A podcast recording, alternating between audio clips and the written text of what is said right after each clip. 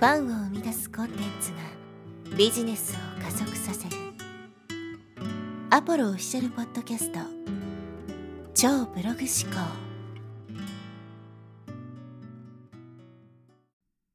はい、えー、こんにちは、ポロです。今日はですね、ホスピタリティマーケティングというテーマでお話していきます。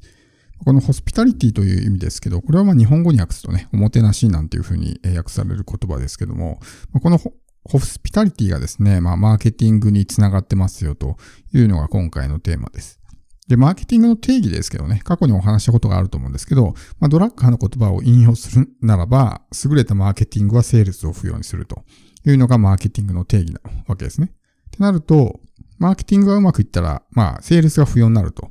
だから、セールスを不要にするものはマーケティングなんですよというふうに解釈できるわけですね。となったときに、ホスピタリティもマーケティングになると思うんですよ。僕はマーケティングイコール全てっていうふうにね、定義付けしてるんですけど、ちょっとしたこともマーケティングになるわけですね。好きになってもらうとか、そういうのも全部マーケティングになるわけですよ。集客とかそういうことだけじゃなくてね。例えば自分がどっかのお店に行って、すごくいい気分になったら、まだこのお店来たいなっていうので、前回すごく良くしてもらったから、また行こうってなったとしたら、それってもうね、売り込みせずに相手の方から自発的にまた来ますよね。だからそれはもうマーケティングになってるわけですよ。だからその店員の対応一つでお客さんを獲得できたり失ったりっていうのはあるわけですね。だからそう接客の部分も結局マーケティングにつながってますよという話なんですけど、まあこれはね、えー、まあマーケティングの回でお話ししたことなんでおさらいみたいな感じなんですけど、このホスピタリティっていうのをですね、特にこの、まあ日本人ってホスピタリティ、おもてなしの心を持った国民ってよく言われるじゃないですか。すごくサービス精神旺盛というかね。まあその、えー、お客様を大切にするみたいな、そういう文化を持ってるんで、まあホスピタリティ精神に溢れているわけですけど、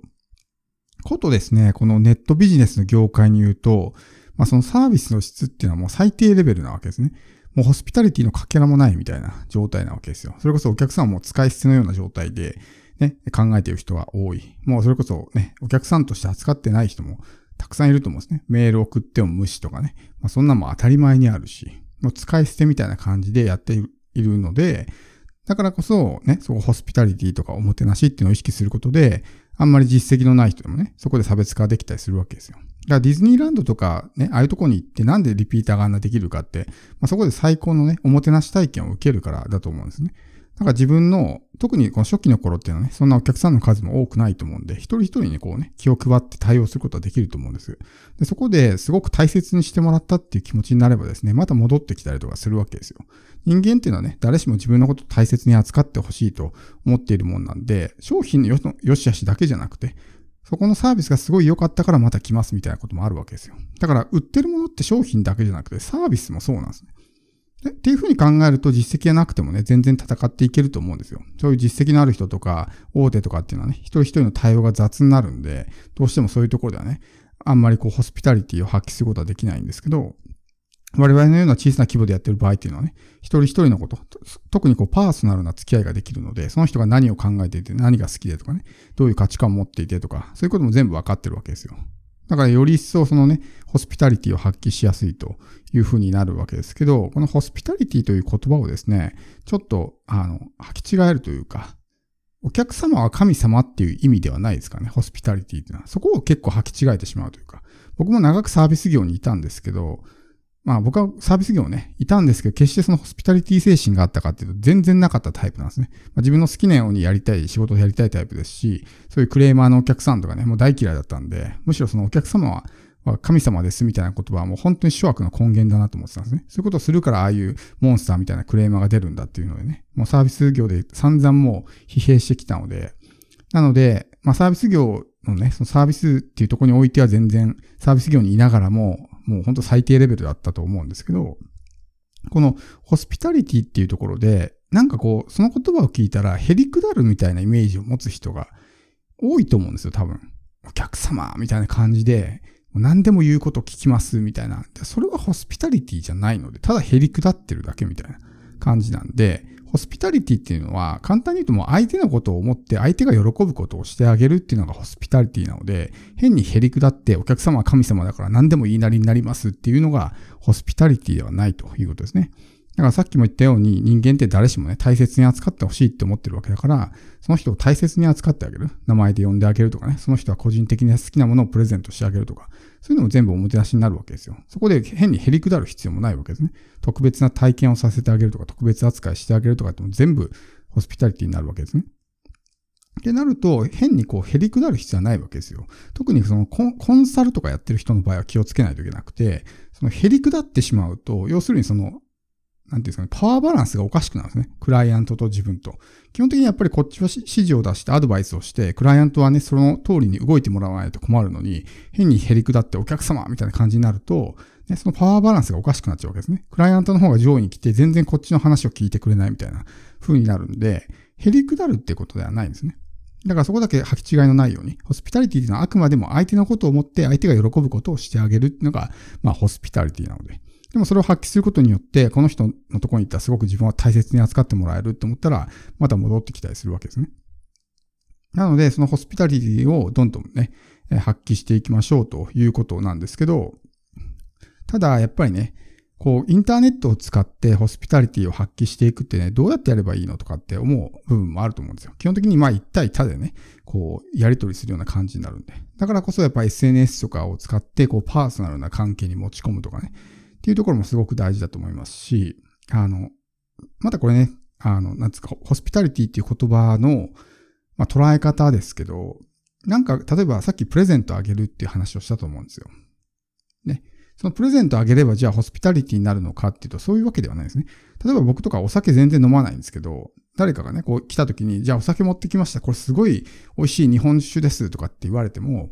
困るわけですよ。飲まないし。飲まないし、なんなら処分に困るから、逆にもらったら迷惑みたいになるわけですね。それはホスピタリティじゃないわけですよ。相手のことを見てないわけだから。相手のことを見てないから、その人が何を欲しがっていて、どんなものは嫌がってるのかってわからないから、一方的に与えてしまって、むしろ迷惑に感じられてしまうと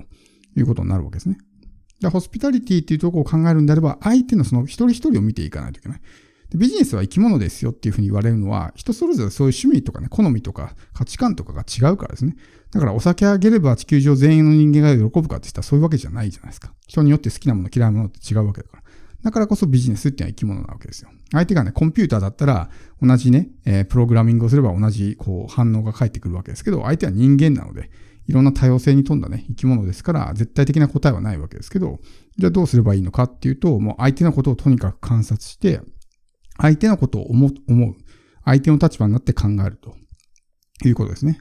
でやると、あ、この人はこういうものが好きだからこういうことをね、持ってったら喜ぶだろうな、みたいなものがわかるというわけですね。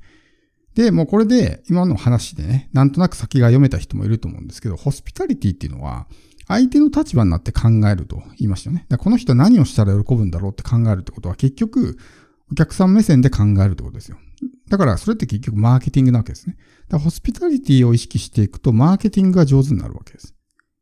自分のお客様はどういう人たちで、どういうことをね、言ったら喜ぶのかとか、っていうのが分かってるわけだから。じゃあそれをもっと言ってあげようとかってなるとね、